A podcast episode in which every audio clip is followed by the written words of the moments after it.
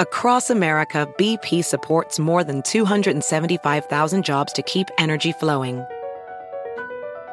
Jobs like updating turbines at one of our Indiana wind farms and producing more oil and gas with fewer operational emissions in the Gulf of Mexico. It's and, not or. See what doing both means for energy nationwide at bp.com slash investing in America. Professional welder Shayna Ford used VR training developed by ForgeFX to hone her skills as a welder. The more time that you spend practicing it, that's what separates a good welder from a great welder. VR training can help students like Shayna repeatedly practice specific skills. Virtual reality definitely helps because the more muscle memory that you have, the smoother your weld is. Explore more stories like Shayna's at meta.com slash metaverse impact.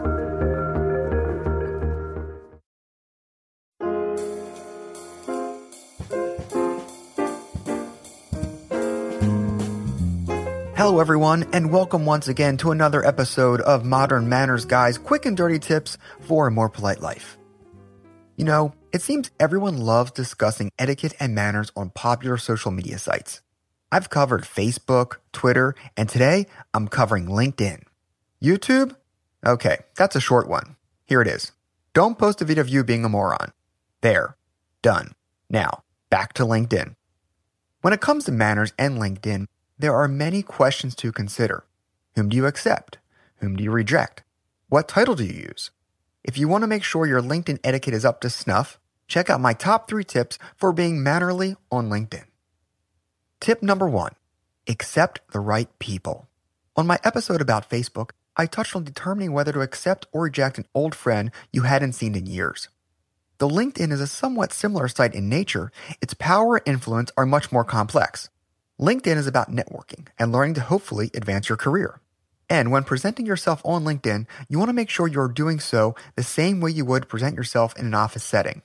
So, do you accept everyone who wants to connect with you? The answer is yes, if they meet your professional needs. That's the question you should ask yourself. That doesn't mean only connecting with people in your field. You never know when, say, a graphics connection could help with a business card or a lawyer connection could help advise you on legal questions. Now, where I wouldn't accept is if the person has a shady history of bad business practices or questionable ethics that you wouldn't want to be associated with at all. If your friend went to a jail for money laundering 20 years ago, it may be okay to accept his friendship on Facebook, but on LinkedIn? When it comes to business, no matter how nice they are, this is a no. Bottom line, on LinkedIn, you can make some incredible contacts, but don't let someone's bad reputation ruin your chances. The proper way to reject someone on LinkedIn is to simply not accept the request. You don't have to contact them with an answer back. If the person is hitting you up for a contact or a meeting and uses a request to do so, you can still answer their question in a message, but not accept the request. Is that weird? Maybe, but then again, it's your reputation, not theirs, so you make the calls. If they ask you, why do you accept my request? Well, there's your answer. Probably because you are the kind of person that would ask me that. BP added more than $70 billion to the U.S. economy in 2022. Investments like acquiring America's largest biogas producer, Archaea Energy, and starting up new infrastructure in the Gulf of Mexico. It's and, not or. See what doing both means for energy nationwide at bp.com slash investing in America. Welding instructor Alex DeClaire knows firsthand how VR training platforms like ForgeFX can help meet the demand for skilled workers. Anywhere you go look, there's going to be a shortage of welders. VR training can help welding students learn the skills they need to begin and advance in their career. The beauty of virtual reality is it simulates that exact muscle memory that they need. Explore more stories like Alex's at meta.com slash metaverse impact.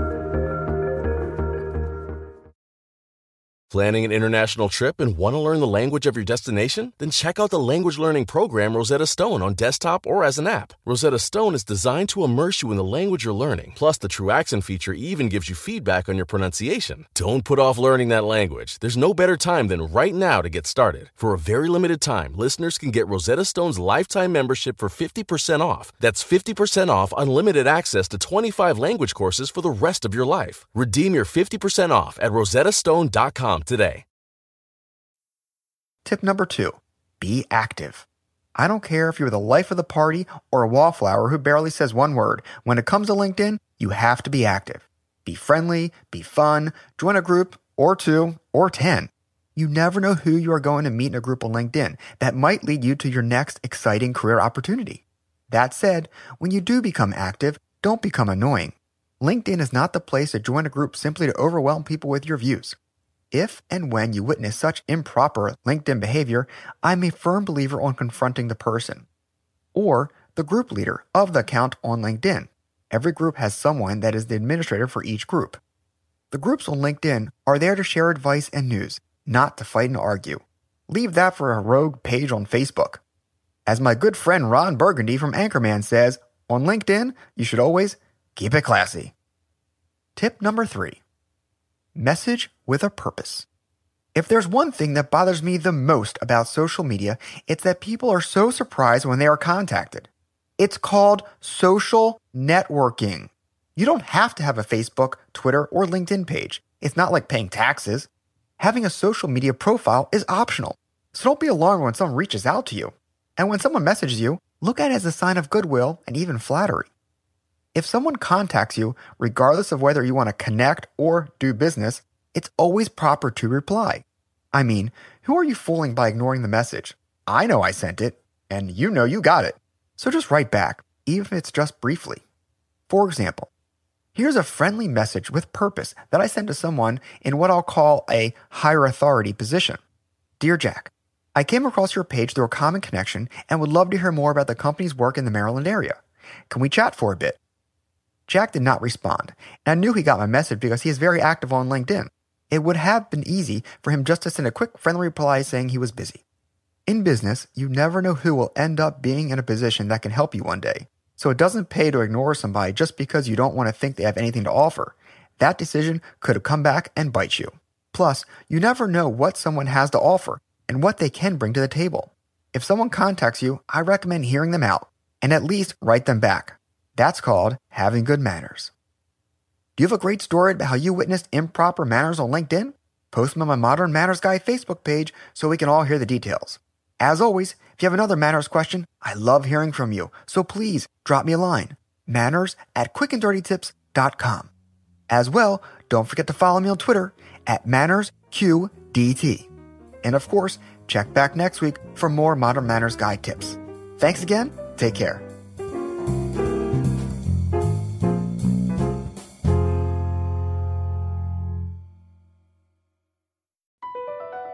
Across America, BP supports more than 275,000 jobs to keep energy flowing.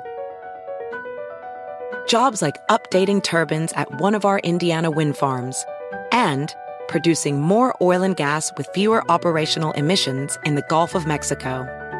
It's and, not or. See what doing both means for energy nationwide at bp.com slash investing in America.